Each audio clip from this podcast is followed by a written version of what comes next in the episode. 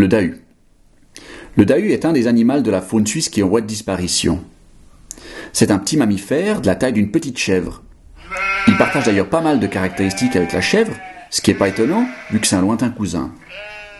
Il a de petites cornes recourbées, les sabots fondus, et chose étonnante, il a les pattes plus courtes d'un côté du corps que de l'autre. Ce corps asymétrique, avec des pattes plus longues d'un côté que de l'autre, peut à première vue être considéré comme un handicap. Mais en fait, c'est un atout majeur pour un animal qui se déplace à flanc de coteau. Les pattes courtes d'un côté permettent à l'animal de rester proche du terrain, les pattes longues de l'autre lui servent d'appui solide dans la pente. Mais où peut-on rencontrer un tel animal? Le dahu est un animal farouche qui fuit la présence des humains. Vu son anatomie, il vit principalement dans des lieux en pente, soit en montagne ou près de lacs au bord escarpés. Il y a environ 500 ans, on le trouvait sur tout le territoire suisse et même au-delà.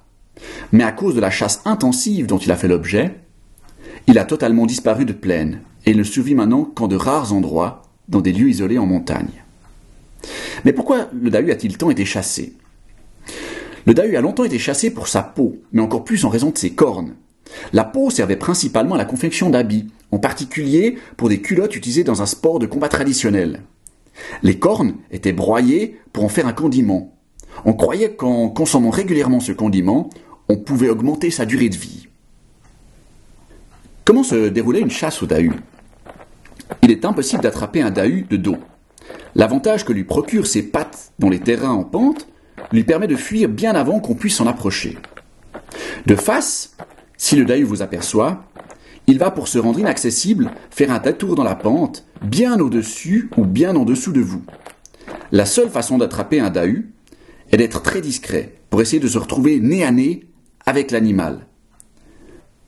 Si cela se produit, il faut alors faire un maximum de bruit pour l'effrayer. Le dahu, se sentant piégé, va de panique se retourner pour essayer de fuir. Le dahu se trouve alors dans une situation délicate. Ses pattes longues sont alors vers le haut de la pente et l'éloignent du terrain. Et ses pattes courtes vers le bas ne le retiennent plus. Il est en total déséquilibre. La chute jusqu'en bas de la pente lui sera généralement fatale.